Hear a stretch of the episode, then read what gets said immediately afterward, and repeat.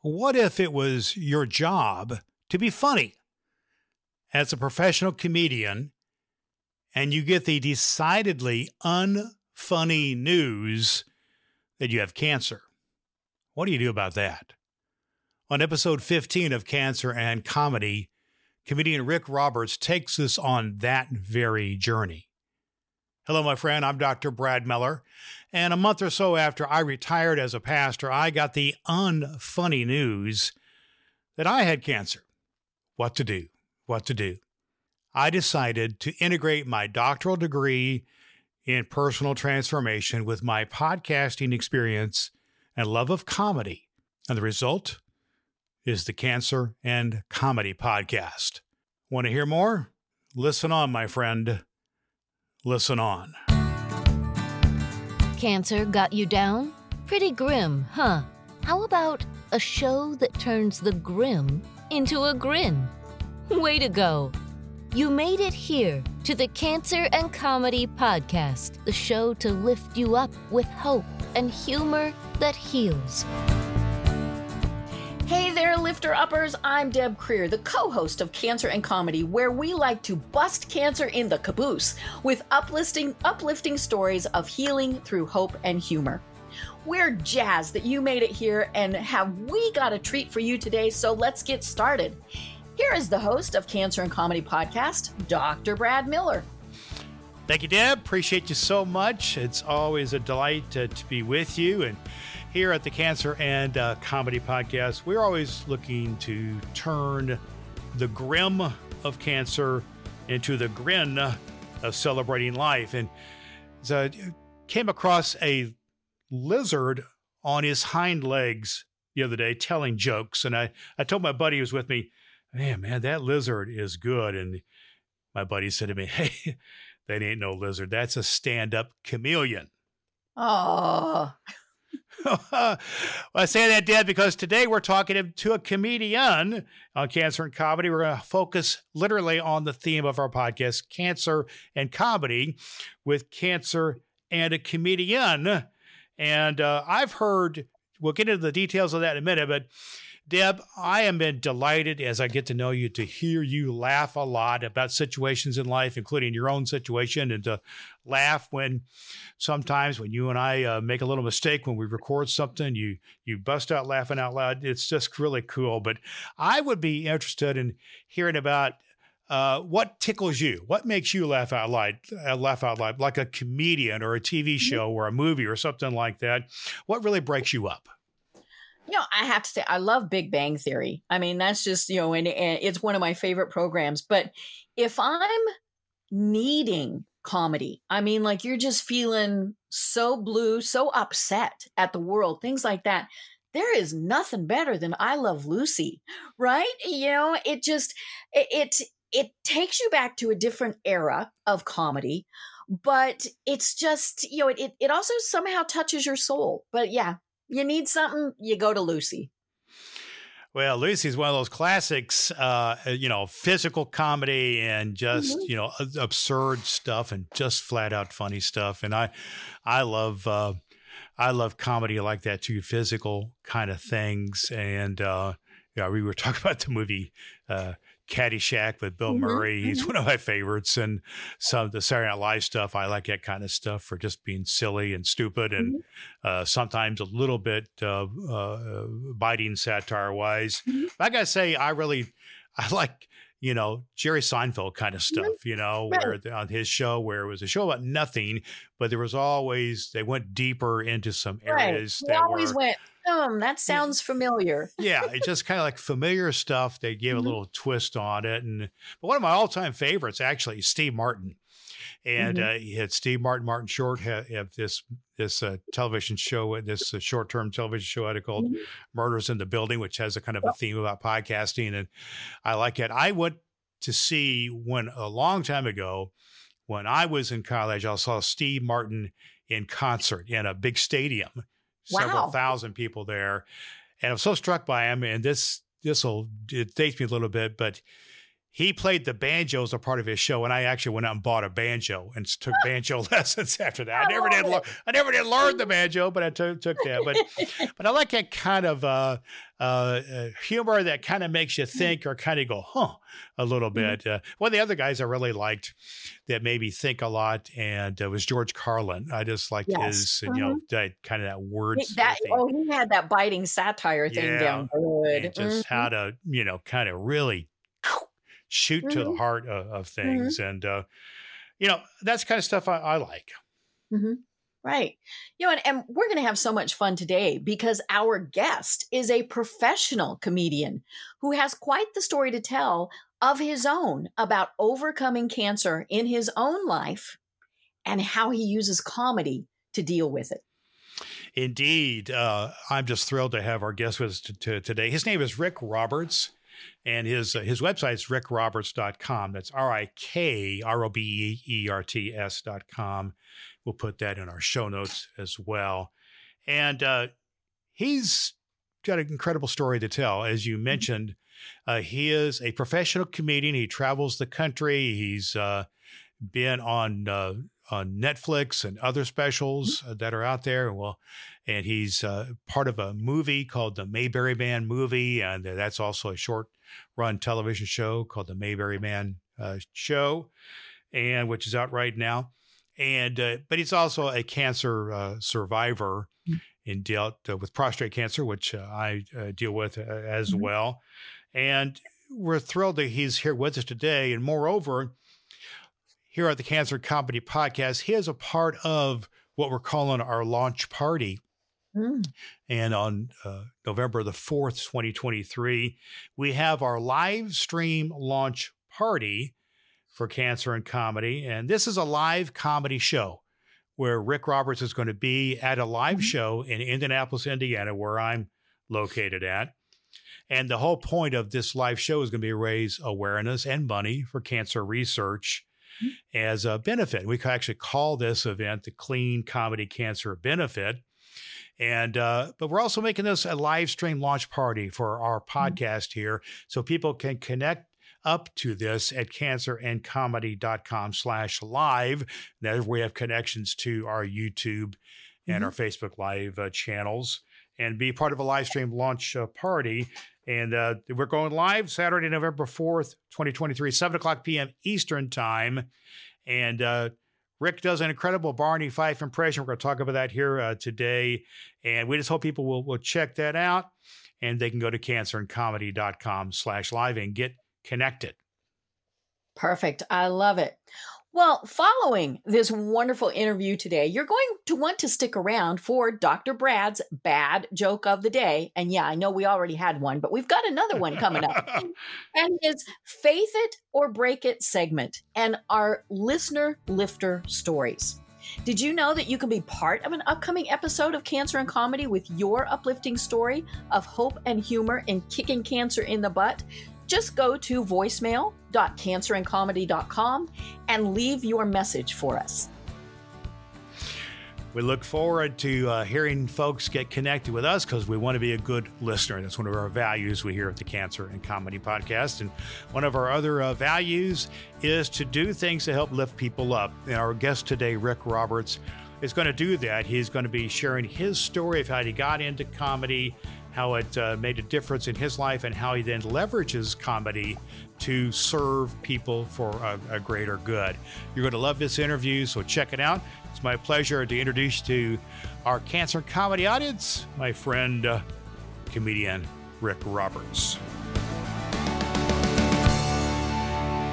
We have a great guest with us today. His name is Rik Roberts, and he embodies these themes of hope, and humor. He's a professional comedian who travels the country. He's been on on Sirius XM, on Laugh USA, and Jeff and Larry's Comedy Roundup, among other things. And he was just recently in the movie and the television series Mayberry Man. His name is Rik Roberts. Rik, welcome to our conversation here today, my friend. Hey, how's it going, Brad? Hey, it is going awesome. It's great to make a personal connection with you and learn your story a little bit and hear what you are all about. You're on the road a lot, uh, traveling for your comedy shows, and you're but you enjoy your family and a lot of your comedy, a lot of your a lot of your things that you share in your life come from your family life. What's hey Rik? What's something to put a smile on your face here recently, either in your family or in your travels or something else? What's something that has kind of put a smile on your face? Oh, I, I always enjoy my kids. They say stuff. My got a 17 year old son and an 11 year old daughter, and my 11 year old has just no filter at all, and she just she speaks the truth even when nobody needs to hear it. so the other day I was doing something. I think I was telling my wife I was going to go for a bike ride or something like that. My wife, said but you rode yesterday, and my 11 year old stepped in and says, "Hey, let Papa be Papa." And I just started laughing. I'm like, thanks, thanks for backing me up. Gonna... Wow. Give you your space. You you yeah. had to had to say to her, you had to maybe you had to say something to your wife. Listen yeah, to the wisdom listen to the wisdom of the young one here. That's right. That's, that's fantastic. Well, you got that going for you. You got your family life and you got some good things going here. Tell us a little bit about how you traversed your way into the world of professional comedy. How did that kind of come about for you, Rik? Yeah, I always enjoyed comedy. Looking back, I was guess I was really into it, but never thought you could do it. When they had the comedians on the different rock and roll stations throughout the week when I was in junior high and high school, I would tune in and listen to them on Thursdays because they were coming to Lexington, Kentucky, where I lived, and they would do a little promo and be interviewed. And I, was, I would set my stereo to record it. I had a timer all in one Lloyd's system. So I would put a cassette tape in there and set it for 730. And if I couldn't be there to listen, I would record it and I'd listen to it and come home. And then many years pass by. I go to college. I'm creative in college. I do funny stuff on the radio, but I still wasn't thinking comedy was a job that, like, I just didn't know how you got into it. You were on like the campus. Curious. You were on like the campus radio station or something like that. Yeah, on the campus radio station. I, I would contribute little pieces to the morning shows, parodies, different little commercial skits or whatever. And graduated, moved to Columbus, Ohio, and about three or four months in, I was just looking for something to do, and I was flipping through the pages of the Sunday paper for goings on and whatever. And I see a listing for an open stage night, which in college we had those, and you mm-hmm. would read a poem or you bring a guitar or do something creative, but we didn't have any comedians. So it never dawned on me this was going to be a comedy open stage that I was going to. So I thought I'll just bring my guitar and play three songs. So I go there, I sign up. The guy goes, Listen, there's 20 of you tonight. You go up you're going up first do about three to seven minutes and then any longer than that will give you a light you'll get off stage. I just hit him with your best stuff. So i'm like all right. And you're the very first you're the first one up is that right? Yeah so what it oh was but i didn't know it was a comedy contest that was a 12 week contest. They were like in week number four and after each show they would bring the comedians back on stage and the audience would vote on who they thought was the funniest. They'd count the votes up people got the most votes got to go later in the show the next week since I was okay. new, I had zero votes from the previous week. They put me up front, so I, I didn't you. see any comedy. Wow! I went up and played three songs. Nobody laughed. Nobody clapped. Nobody was interested in what I was doing. I just thought at least they were quiet. And as I'm walking off stage, the host of the night goes, "Didn't anybody tell you it's a comedy night tonight?" I'm like, "A what?" He's like, "Yeah, it's a comedy night. It's a, it's a comedy competition." I'm like, "I'm out of here." So grabbed a guitar, I was headed out the door, and lucky for me, two guys came out, and they were they were nice. They're like, "Hey, man, I, I think you were doing some kind of Andy Kaufman thing in there, where you were just trying to." Oh, okay. That's what was funny. I'm like, no, I didn't know it was comedy night. I said, I'm a, I'm a bad guitar player, but I thought I could come out here and play a couple songs. If you're leaving, can we have your hoagie? I'm like, what? You get a hoagie for going on stage. And I was just out of college, pretty broke. I'm like, I'm gonna go back in and eat that six cent sub. So I sat in the corner, watched the other 19 or so comics go up, and some had already. As the night went on, it got better because those were the people had the most votes from the previous weeks. And yeah, by the time they got to the last three or four, those guys had been on like Evening at the Improv and the Tonight Show, so, and they just happened to live in Columbus, Ohio.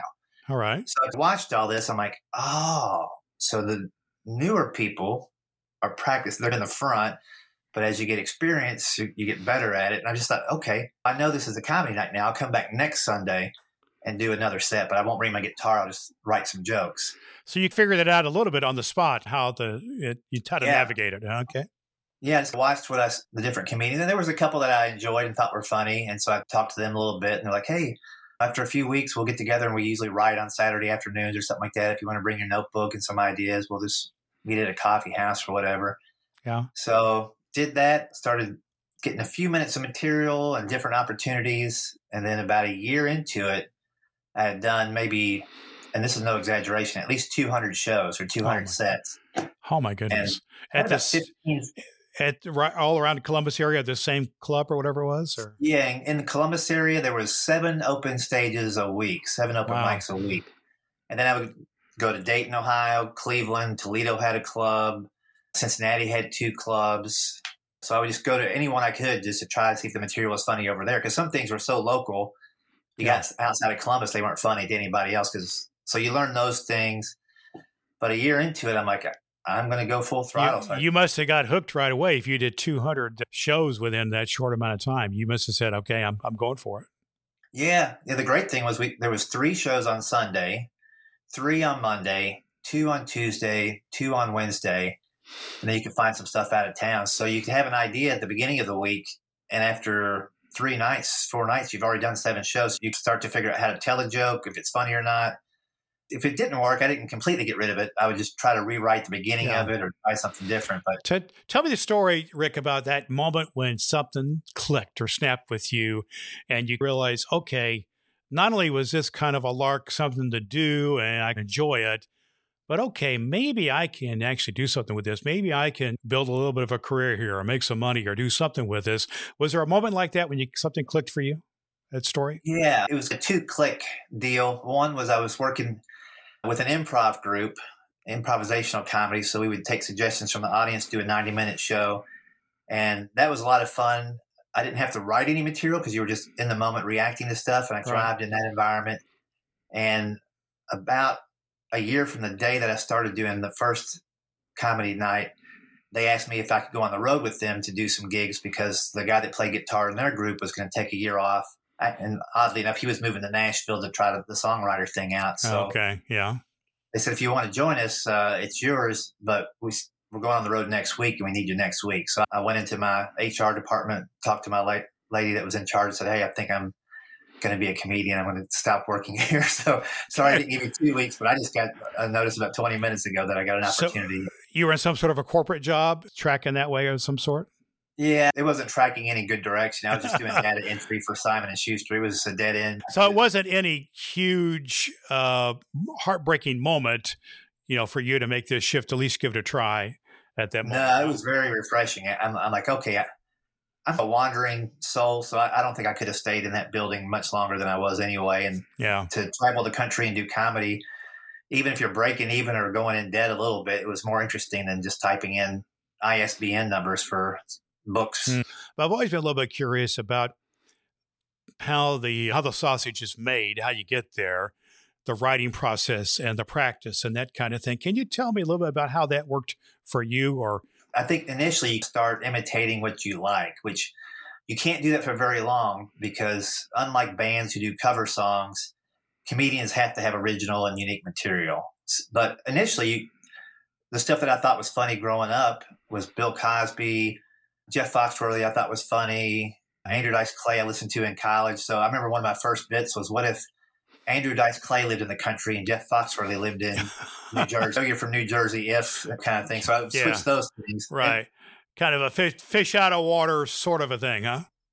But by saying those jokes, and they were original jokes, but it's just, I was doing impressions of comedians who were already, you'll hear most comics say it takes about seven years to get comfortable saying what you think and how you think from your point of view that the audience will digest. And that's kind of part of the journey. You, the audience will laugh at whatever's funny, but what connects with them is the material that's true to you and who you are and from your point of view. So the you just want to establish that early in the show so people know this is the filter that everything is coming from. Whether you're angry or bitter or excited or confused, you got to in your first jokes really let them see where you're coming from.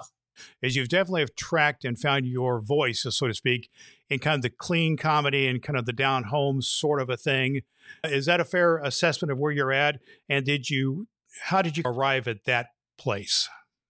Yeah, it took a while, but I think once you stop trying to please the audience and just try to to say and write what you think is funny. If I write 10 things that I think is funny, maybe two of them the audience will think is funny. But those are two that I think are funny and they think are funny. If I mm. try to sit and write down 10 things I think the audience will laugh at, if it doesn't resonate with my persona on stage or my point of view, it, will fall flat. So it's better to come at them with something that you're thinking. If it doesn't work, retool it or set it aside, but keep the ones that do work and just build off of that. And so once I figured that out, it was a big relief because I didn't have to change the way I wrote jokes for every single audience I was in front of. Hmm, I would okay. write what I was think is funny. If they don't think it's funny, I'm not taking a, a backbite or mad at the audience. I'll just write more stuff until I find stuff that both of us can connect on. that sweet spot that you found that really jives with who you are and what you're all about. But I, you mentioned something a second ago that I, this may be something I've always wondered about here, Rik. You mentioned Andrew Dice Clay, which known as an extremely blue comedian, right? Yeah. And then you mentioned Jeff Foxworthy, known basically as a kind of the country down home, essentially a clean comedian for the most part. And we had the uh, blue collar comedy tour, which was more oriented to a rural mindset, if you will, and with Andrew Dice Clay urban and all that kind of stuff, really rough edge. So I've always wondered, at least I've looked at it from my experience in comedy clubs and watching comedy, and being a fan, is that you've basically got a track that is, like we just said, there's a blue track and there's the clean track and there's some in between there. The thing I've wondered about, I'm just curious about, is there any oh animosity or competition or derision or how are, how do those two groups of people uh, look at each other or are they just completely separate worlds Anybody that's a professional comedian, if you're doing it full time, like I know guys that are pretty dirty on stage. I know guys that are clean as can be. Off stage, I can get along with them fine. I respect that they've made a living out of it, going either direction or whatever. Um, I think a lot of the dirtier comics, you often hear them say, I wish I could write clean, or I really respect clean comedians because they're doing it a different way. I, I, think comedy is just a tool. At some, you know, at some point, you have to figure out what you're using your tool for. And so for the first eight or nine years, my I was just creating that tool that sledgehammer of comedy or whatever you want to call it in the comedy clubs. And that was populated by people who were drinking, smoking, out to have a good time, partying, more or less. So the material was geared towards them, whether you intended it to be or not, a lot of times. And then once I figured out, oh, now I can be funny, I had a few different moments where I realized God just gave me this tool to use for other things. It's not mm. an ends to a means to an end just to go to a comedy club and be funny, but to use your comedy to do other things with. You sacrifice the the spotlight being on you because you're highlighting other things, which is what I think is what I'm supposed to be doing with it now. So mm-hmm. I had to had to go through the comedy club experience, and I enjoyed it for the most part. But you need that many repetitions to get good at your craft. Okay. Doing yeah. five, six, seven shows a week. People that paid money that are expecting a good show. Long story short, I, I decided to use my comedy for clean things and for bigger purposes than me. It's so basically, there's not we're our team over here, and the other team is over here, and we don't uh, associate. There is there is a mutual respect and and some connection. There's some overlap there as well. Is that a fair thing to say? I think in general, I'm sure there's extremists on both ends that are like, "You're yeah. clean, why? Why?" And other people are like, "You're dirty, can't you write yeah. clean?" You mentioned something there that you use it for what God called you to be about, and tell me a little bit about how that you see this calling this biblical calling, and as it were, as a tool to you do something to benefit the greater good. As it driving back from a particular long stretch is probably ten or twelve days, one night, different cities. I was about an hour away from Nashville on the way home, and I, I literally pulled over. I was just exhausted, and I just prayed, and I said, "God, I've been doing this for ten years. I I think I'm decent at it. I feel like you've let me do it for ten years for a purpose." If there's something I can do with comedy besides just going to a Holiday Inn Express on a Thursday night or whatever it was and performing comedies, I, I want to hear what it is. Give me a sign, that kind of thing. About 10 minutes later, my phone rings and it's an opportunity to do a Christian comedy show called Bananas. Okay. And I had never done a show in a church. I didn't even re- really understand that there was Christian comedy. In, in, my brain, I thought you had to get there and tell jokes about Noah's Ark for it to be a Christian comedy show. I had no idea what it was, but yeah. I, just, I took that as an answer to my prayer that, hey, here's an opportunity to be around other Christians, and this recording would be put on a DVD, and people in churches will see it or whatever. I thought this is great. This will challenge me to whatever jokes I still have in my act that maybe shouldn't be there. I can drop those. I can write a few new ones. I can put together an hour for this thing. I had two weeks to do it. And uh, oddly enough, it, the recording took place back in Columbus, where I had just moved from Columbus to Nashville. Now I'm going back to my club and I had a chance to to do the Christian show. And then my friends who were in Columbus, who had never seen me do a Christian show, were like, "Are you a Christian?" Hmm. And I'm like, "Yeah." Oh, I, didn't, I had no idea. Then I'm like, "Oh, that's probably that's my bad. I've been here for ten years and you didn't know. Uh, that's on me." Set the scene of how it felt, what it looked like, and what it feel like to do something that sounded like it was a pretty significant shift for you. It was my first time really saying that I was a Christian comedian because I just never you are a variety of things, but it's first time I put those things together. But the trickiest part was the I got bronchitis like two days before. So oh my gosh. The whole time we're doing morning radio, five different radio stations. I can barely breathe. I got to do a show that night. I can barely breathe through it, but I got through it. But it felt good. And I thought, you know what? I literally driving back home from that event, I said, that's a show I should do every time, whether I'm in a church, a corporate event, a fundraiser, a comedy club. I can be funny and not have to do anything that's out of the boundaries of being a Christian. And I don't necessarily have to get up there the whole time and say, I'm a Christian. I, this is a joke about church or whatever. I can just be yeah. some the guy that God made me and not have to worry about pleasing anybody else. And that was really freeing.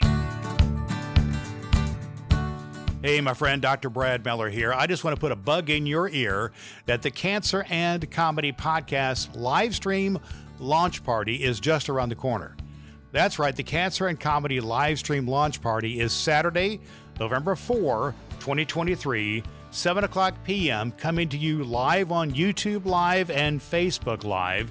And it is a live comedy show featuring clean comedy legend Rik Roberts. He's in the Mayberry Man movie and TV show, and he does a killer Barney Fife impression. The Cancer and Comedy Podcast live stream launch party is coming to you live from the Clean Comedy Cancer Benefits Show. And if you're in the Indianapolis, Indiana area, come and check it out in person. For you, my Cancer and Comedy Podcast lifter uppers, the live stream launch party is at cancerandcomedy.com slash live. Now remember the date, Saturday, November 4, 2023, 7 o'clock p.m. Eastern Time. You can find the launch party at cancerandcomedy.com slash live. We'll see you there, turning the grim into grins. You found your calling, as it were. You found you found your pathway that was working for you. Is that fair? Yeah, and but at the same time, I still had a schedule full of shows that weren't at churches or whatever, and I was curious how to connect with churches and let them know that I, I'm doing this and I can offer that. But and then a couple things happened. One was COVID, and you had to deal with that. We all did, and then you had another. Uh, then you had a health episode. Tell us a little bit about how one of those kind of led to another, and you had to deal with some renewed challenges that kind of threatened a little bit of your career. Yeah, it was really interesting when COVID happened. I remember within three weeks, my, my last show was like the first weekend in March of that year. Yeah. And then everything got canceled for the next 12 months. Like 115 shows basically is what I counted up that got canceled. And I'm like, uh oh, I need to find another job. I need to go to Home Depot or maybe I actually looked and see how much do Amazon delivery drivers make. Maybe because th- those guys were busy back then, weren't they? They're still busy two more months went by and there was nobody rescheduling stuff and they, and they were canceling stuff even further on the calendar. And it, it was very odd. And I, I don't, I want to be positive about my experience during COVID, but I 100% understand it was not positive for a lot of people. But for me, having been on the road so much with two kids, my wife, I was gone more probably than I needed to be. Mm-hmm. And so that gave me a, a, hard break where all of us were home 24 7 and we really got to reconnect and my relationships with everybody in my family got much stronger and, and we got more connected. So that was all great. And and then God provided through a bizarre I got a phone call that basically I was given a year's pay, but my publisher called me and said, Hey, we've got a, a check for you at the office. I said, well, just mail it. They go, You might want to drive down here and get it. And it was literally within five dollars of what I made the previous year doing comedy. hey, so, that sounds that sounds like a bit of a God thing to me, man. It was a crazy because that plus the two good months I had in January and February, it, it was my best year in, in earnings ever. it wasn't my most busy year by any stretch of the imagination. So I, I, just knew God was providing for me then. So there's a bit of a silver lining out of that experience. You got to spend some time with your family and you had your financial needs uh, cared for. And then you had a, a big health challenge. Yeah. So the other benefit of the COVID year was because I was home and I had free time, I started to exercise. Oh, okay. Started running, hurt my foot, got plantar fasciitis, which is, if anybody's ever had that, it's like an ice pick going right into the arch of your foot. Like it's the worst thing. So I, I'm like, I'm not going to stop moving. So I got on a bicycle, started really liking that. And I started biking 30, 50, 70 miles at a clip. And my wife, hey, buddy, why don't you go to the doctor and get a checkup? Because you're my family, everybody has had heart attacks before they were 50. And here I was, 52, 53. So I scheduled a doctor's appointment thinking that they're going to come back and say, hey, your heart's totally blocked or whatever. Wasn't thinking about anything else. And they, they said, listen, your heart's fine, but we did a thing called a PSA test, and your numbers indicate you may have some prostate issues, maybe mm. prostate cancer. And so I said, "What's what are my numbers?" So like, we really don't want it to be above five. Five, we really want to take action. And most guys at two or three, we start to do something and, and change some things. Yours is sixty three. Yeah, that is that's not good.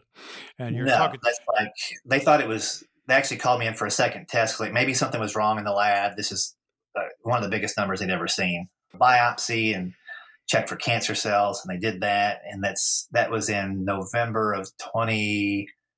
Let's see, COVID was twenty twenty, right? Yeah, so November twenty one. Yeah. Mm-hmm. So then I'm like, all right, I've definitely got it. And there's different ways you can treat it: uh, proton therapy, radiation, or have your prostate removed. And the way it was explained to me at my age, if we did chemo first, it would crisp or what's the right word? It would basically turn the area around your prostate into more of a potato chip than a, a potato. So if we had to go back in there and cut something out later, remove your prostate, it would be a little bit trickier to do.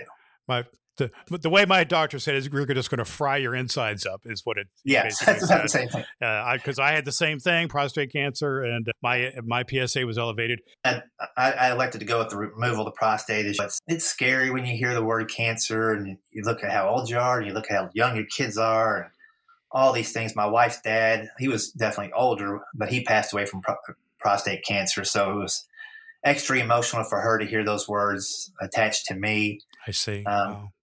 I, I was pretty calm until the visit where we were looking at the results and my wife was just asking like a million questions. Like she was just trying to say maybe it's this that's causing those numbers to be up. And he's no we've got the results here. And she's like, maybe it's i just had to interrupt both of them. I said listen i've got it. Let's address it and get rid of it and move on. Let's just don't argue back and forth about anything else. Let's just figure out the date we're going to get this done but still, it's, anyway, moment that, it's still the moment that takes your breath away, and you just it's like getting punched in the nose. Okay, uh, you got my attention now, so let's get it taken care of. And uh, it, was, it was upsetting and all these things, but literally, I had one full day of just like sadness and depression and worry, and then I prayed probably two hours that night, and just from there on, I just whatever happens. I did all the things that you do uh, before major surgeries, and started making here's a list of all my passwords in case I, the robotic arm goes haywire or the power goes off or the Wi-Fi disconnects when this robot. I'm like, why do I have a MySpace password still? And CompuServe, what is going on here? And Kinko's, I could just delete these. You do all those things, made a little folder of uh, everything, wrote letters to everybody in case I didn't come back from it and all these things. But surgery went well. what you're sharing there is that traumatic moment I want to get to with you in a second is how you justify in some sense something so dramatic and traumatic with a person whose actual job is to be funny. Something's not so funny. I wouldn't come to that in a minute. But my quick funny story about that the day I had surgery, I had prostate surgery, prostatectomy, just as you did. And that day we had tornadoes in our area and the the lights were flickering on and off, and there were big power outages. The power was out at my house when I left to go to the hospital that day. In the hospital, and I, part of the conversation was, "What if the power goes out in the middle of your procedure here?" so that was part of our conversation that very day. But so it struck me funny at the moment, and but we made it through. But I am interested in your response as a comedian, as someone whose job is to be funny, when you deal with something that really isn't funny. Early on in comedy, maybe five or six years in, somebody said the phrase, everything can be funny, but not everything is. Okay. And that's 100% true. Everything can be delivered the right way to the right audience in the right timing, but not everything can also not be funny done the opposite way. Mm-hmm. And so I journaled a lot. I wrote a lot, all my thoughts down, like all my serious thoughts. And then I would pop back at them with just the way I, I felt, whether it was factual or not. And I've still got a, a chunk of those now. Mm-hmm. But you find the material, even that morning, like you said, I'd go in, you're doing the more paperwork that morning at 5 a.m. And, you know, yeah. make sure you use the valet. So we, my wife drops me off at the front and I see a guy smoking and he's in a leather jacket. and he's got tattoos. And I, I jokingly said to my wife, there's our anesthesiologist. An hour later, there that guy comes out. I'm like, that, that, was my anesthesiologist. It was your anesthesiologist. Fantastic. Oh, And then gosh. you're doing that paperwork. And I remember the nurse, bless her heart, she goes, So I'm just going to run through these questions. And she does seven or eight normal things. And she goes, And how do, and just for clarity, how do you identify like, I'm here for prostate surgery. So currently I identify as a male, but we'll see what happens on the other end of this thing. yeah. In case something slips, you got to be careful yes. there.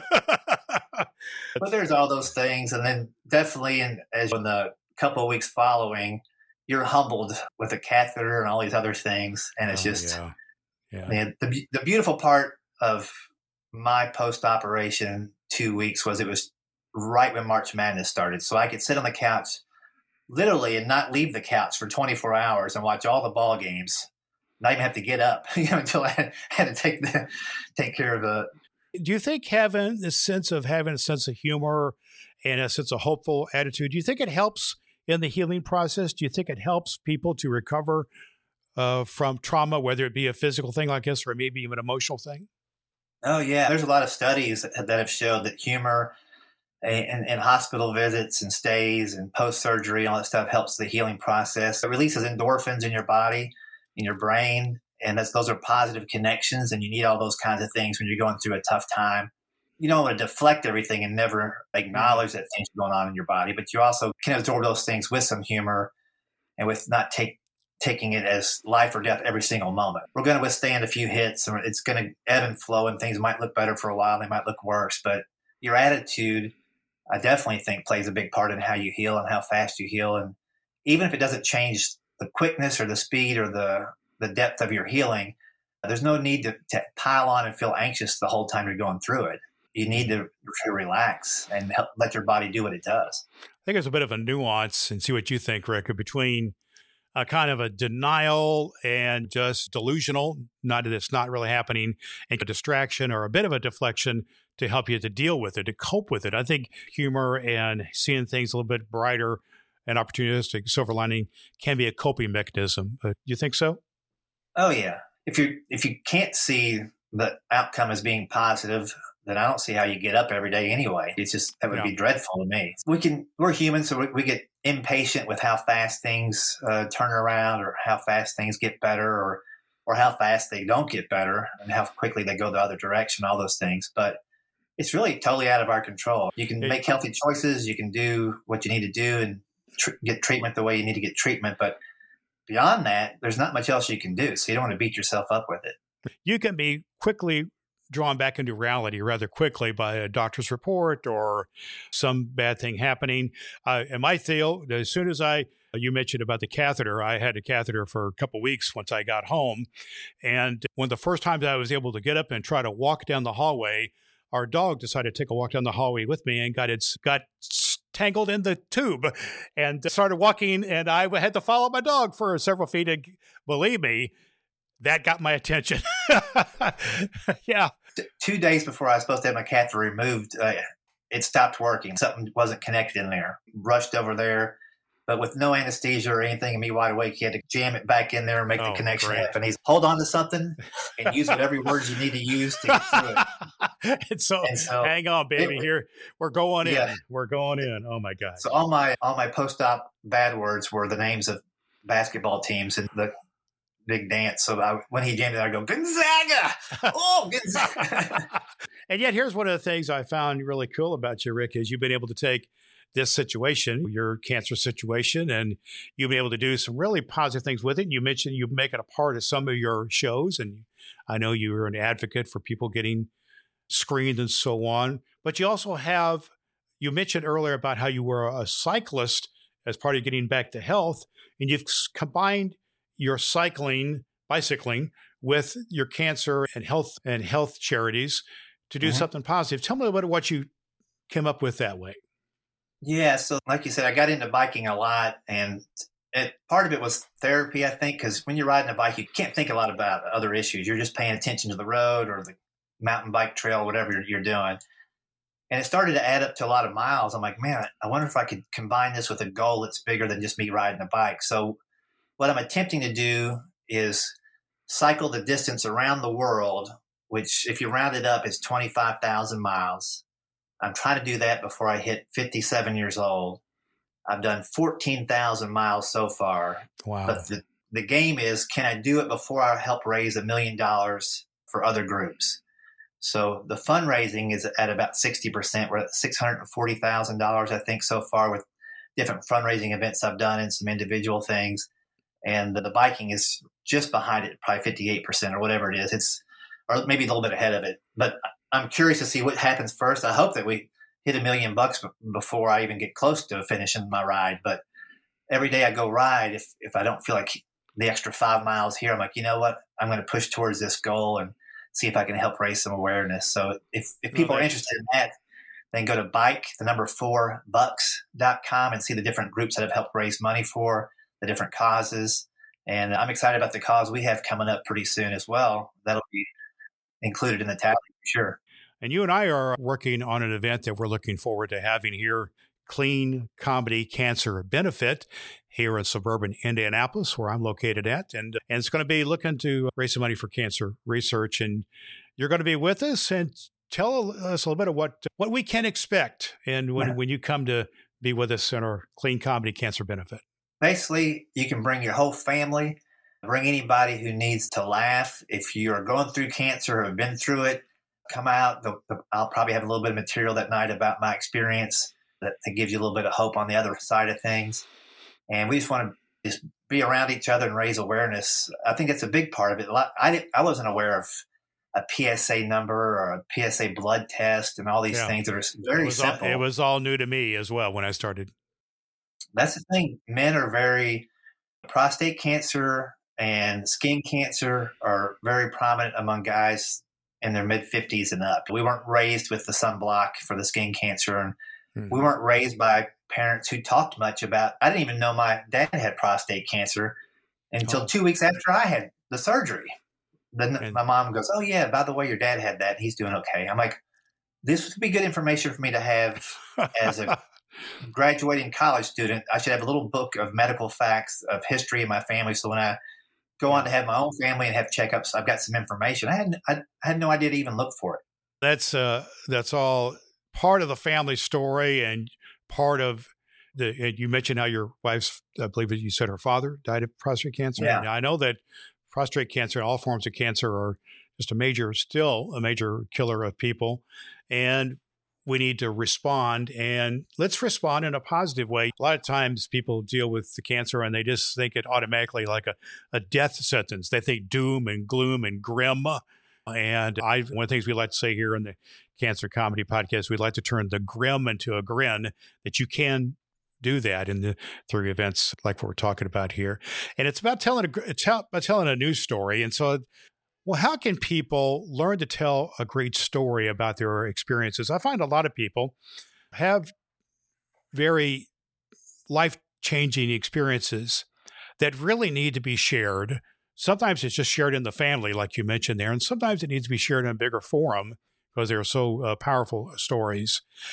Tell us a, a, little bit of how people can take their experiences and then share them into a, a, a story that can be transformative or hold people's attention? I think for me, what I've realized is if I always share what God has done with me, as opposed to what I did or a choice I made or didn't make, and then how I responded to what God put into my life as an opportunity. I look at cancer as an opportunity now. I look at it as something I'm cursed with. I'm blessed with it. Yes. I can help other people maybe go through it better, recognize it earlier, all these different things. So it's not a it's not a shackle by any means. So if I, I just think if you get to the truth of the matter and share that part of the story, that's the most important thing. And God is the the one who shapes all of our stories, I believe. So what He did with me is just one small example, and what he's still yet to do with me. I, I still feel like maybe I'm just on the first step of this new journey with him. So that to me is riveting. Whoever's telling their story about what's God doing done in their life has got my attention. Let's just close with this: how people can be learn more about you, your website. That there's a TV show that's coming, but some new episodes are coming up uh, about it, and you have a prominent part to play. Tell us what you're up to these days, uh, what you do, your tour, your website, the new TV show. Tell us what, what you're about as we so people can learn more about you. Sure. They can check out my website, rikroberts.com. It's R I K.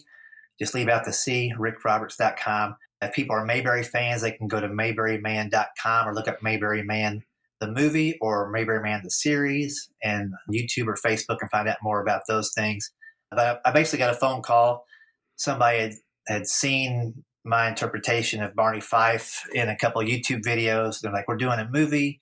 You don't have to be Don Knotts or Barney Fife. We just need you to be in a Barney Fife impersonator.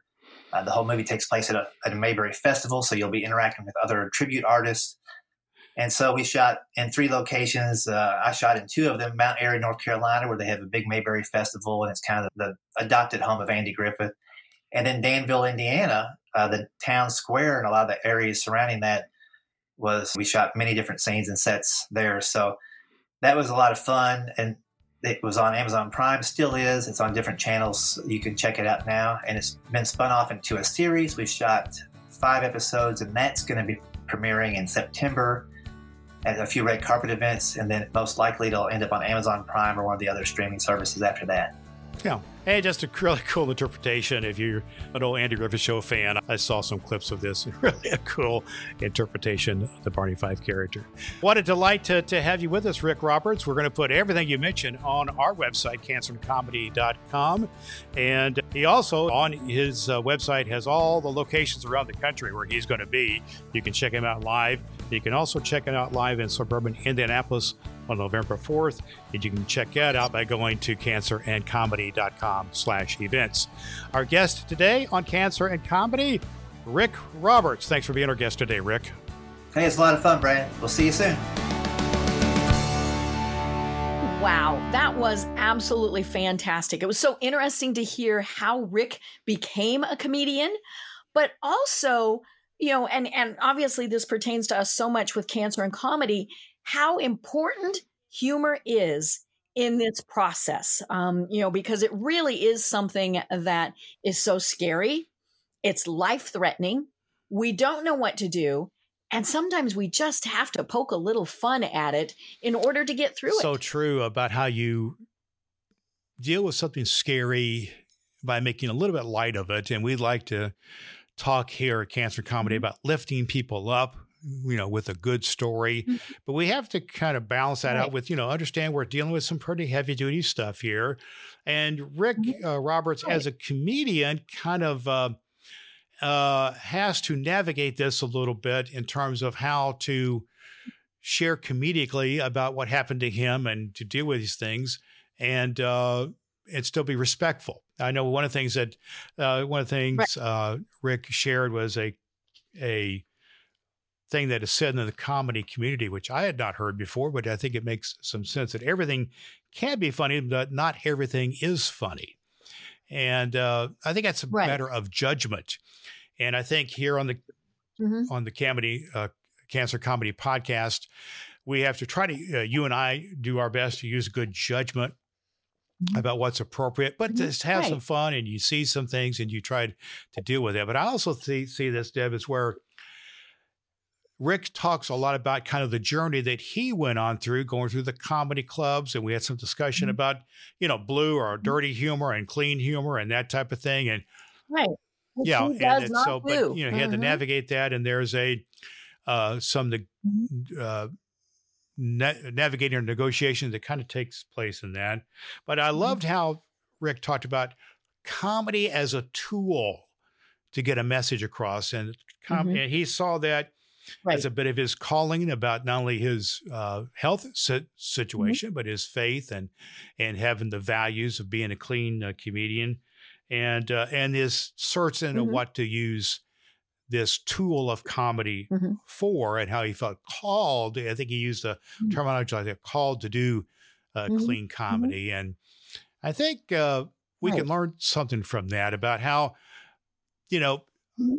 One of the things I love about you, Deb, is you have taken your situation, you know, and your your website and your face uh, your Facebook channel, trying not to die live, and you've taken the bad circumstance and you have turned it around, and you are you know really motivated uh, to use this as a mm-hmm. tool mm-hmm. to be helpful and uh, mm-hmm. so, respond to me a little right. bit about it. How do you think what we, we can learn from Rik about using tool, in his case, comedy, and uh, as a tool right. to be helpful?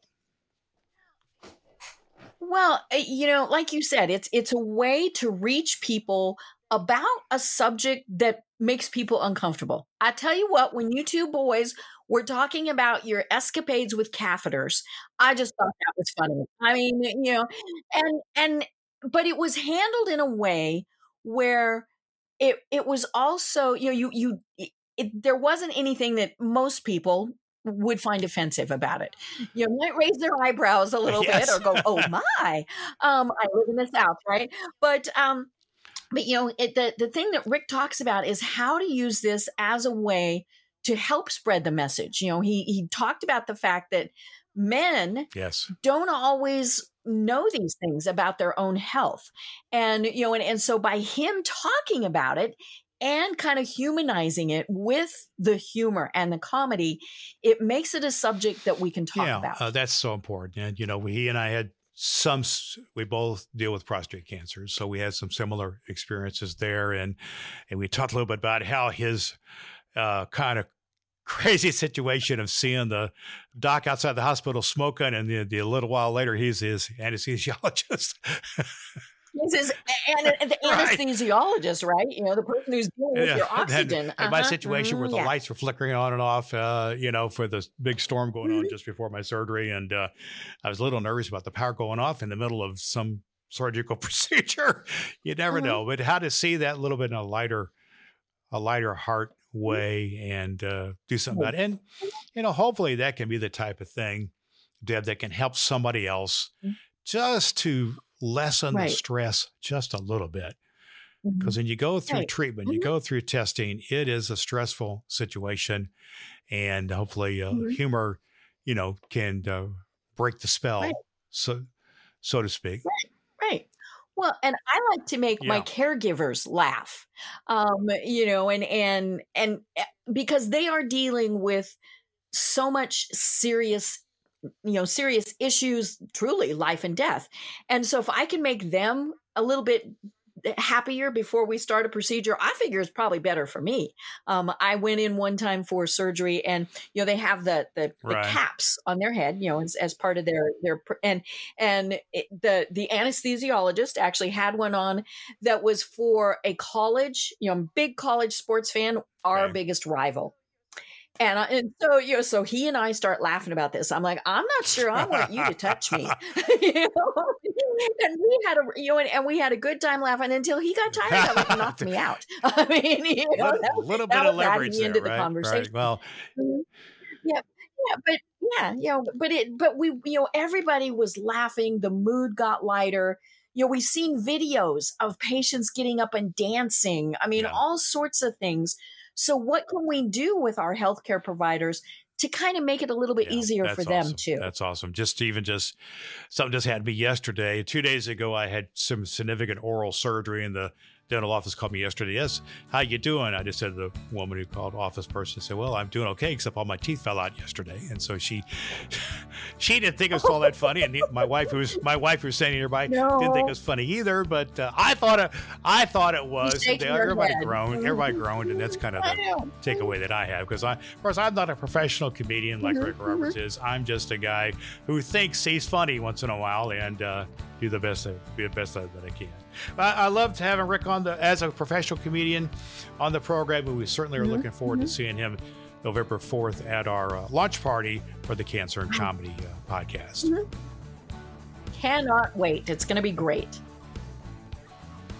Well, now that we've heard from our comedy professional, it's time for our own amateur hour on our cancer and comedy segment, Dr. Brad's Bad Joke of the Day.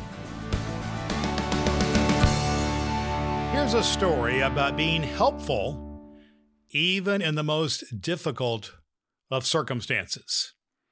A man was sent to prison for armed robbery. After a few months, he received a letter from his father. The letter said, Dear son, it looks like I won't be able to plant the potato garden this year. I hate to miss it. But I guess I'm just too old to be digging up a garden plot by myself. If you were here, I know you'd do it for me. As it is, there's not much I can do. Hope you're well. Love, Dad. After that, the old man received a letter from his son. And in the letter, it said this line For God's sake, Dad, don't dig up the garden. That's where I buried the money. A few days later, a gang of FBI agents appeared at the old man's house and they proceeded to dig up the entire garden. They dug and they dug and they dug and they went here and there and they went all through the backyard and the whole garden area. They dug it up and they looked and looked and looked for the money, but they could never find any of the money. Confused, not really knowing what to do, the father wrote another letter to his son telling him all that had happened. And he asked his son, What should I do? His son wrote back, Now plant your potatoes. Oh, Dr. Brad, you and your jokes. But now it's time to shift gears for Dr. Brad's Faith It or Break It segment. In our Faith It or Break It segment today, I just want to share with you for a, a moment about perseverance and determination in the face of a challenging foe like cancer. If you ever spend any time around a children's hospital like I have, you've seen occasionally you've seen a very determined and dogged mom of a child. Oftentimes, as many many times it's the mom who is really determined to be an advocate for their child because they know that their child can't always speak for themselves. And so they are just do whatever they need to do. Sometimes they're in the face of a doctor or if they're very involved with the care process, they're going to get it done regardless people are like that, especially when someone who is kind of helpless is in need. And that's a good thing. Perseverance and determination to get things done. You have to be an advocate for yourself or be an advocate for someone who is not able to speak for themselves or not, not able to do something for themselves. I was uh, reminded of this when I came across the passage of scripture, Luke 5 19 when Jesus was in this house, and there was some big crowd there because the Jesus was healing some folks, and uh, there were some guys who wanted to get their buddy who was in a stretcher, who was paralyzed, in to see Jesus, but such a big crowd couldn't get through. And so what they do, they got determined when they, meaning the friends, could not find a way to to get into the house. It says to get because of the crowd. They went up on the roof and they lowered him on his mat, their buddy, through the tiles in the roof into the middle of the crowd, right in front of Jesus. They kind of went, In your face, Jesus, here I am, because you are the source of healing. I think that's very, very, very many ways instructive to us. There are times when we really have to really persevere and get through whatever obstacles are there.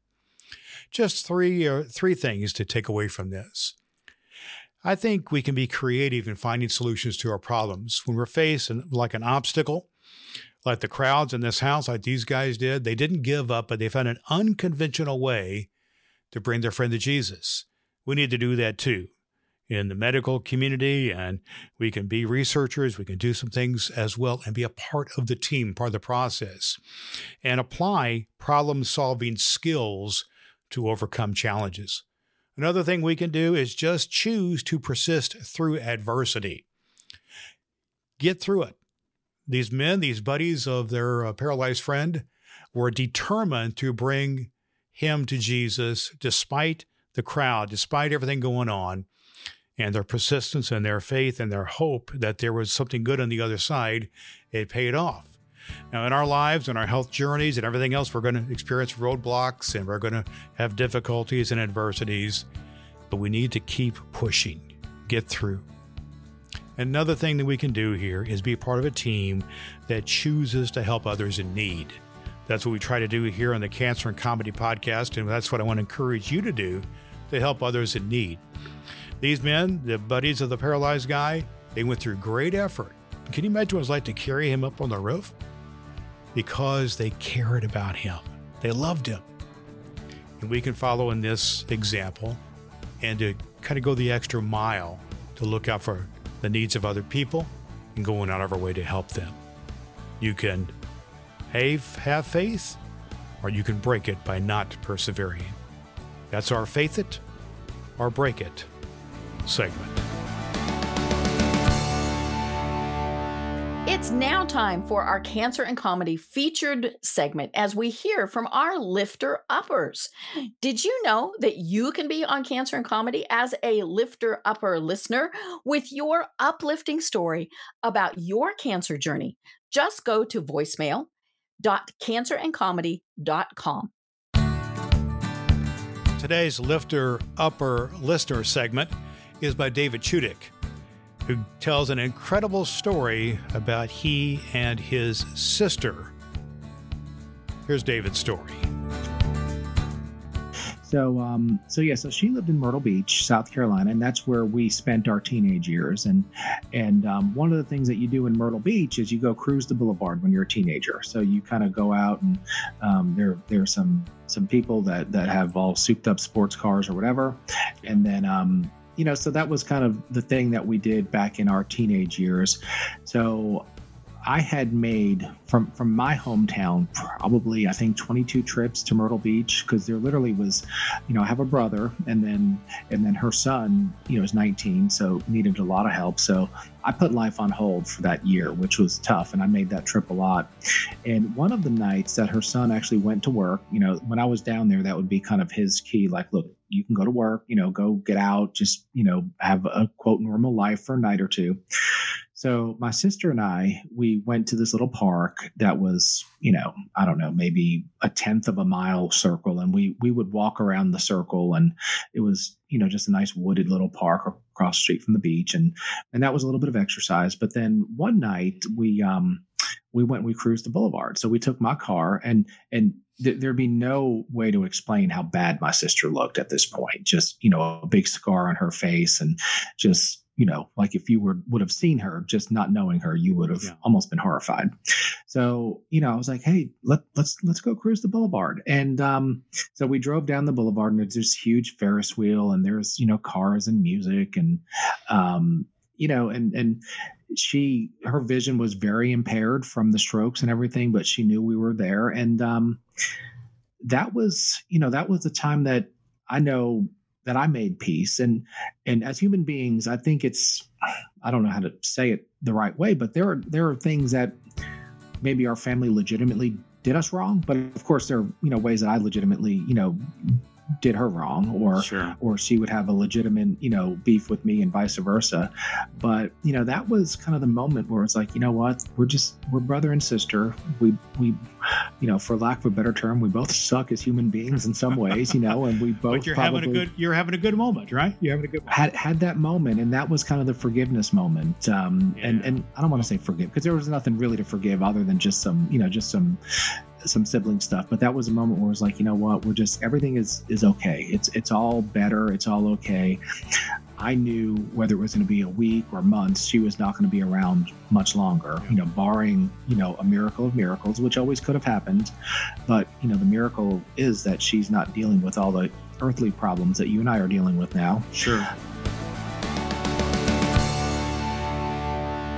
Well, lifter uppers, this brings us to the conclusion of this episode of Cancer and Comedy Podcast with Dr. Brad Miller.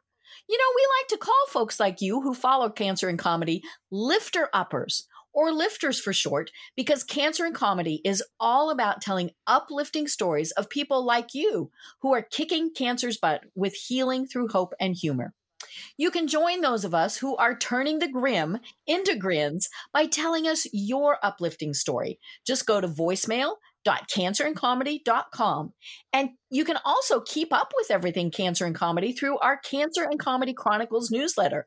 You can sign up at newsletter.cancerandcomedy.com. Well, that's it for now. Please join us next time on Cancer and Comedy.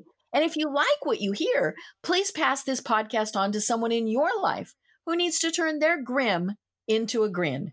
For Dr. Brad Miller, I'm Deb Krier, reminding you that a cheerful heart is good medicine. Hey, thanks for joining us on the Cancer and Comedy Podcast with Dr. Brad Miller make sure you visit our website, cancerandcomedy.com, where you can follow the show and get our newsletter. Like what you hear? Then tell a friend about Cancer and Comedy, the show that lifts your spirits with hope and humor that heals. Until next time, keep turning the grim into a grin.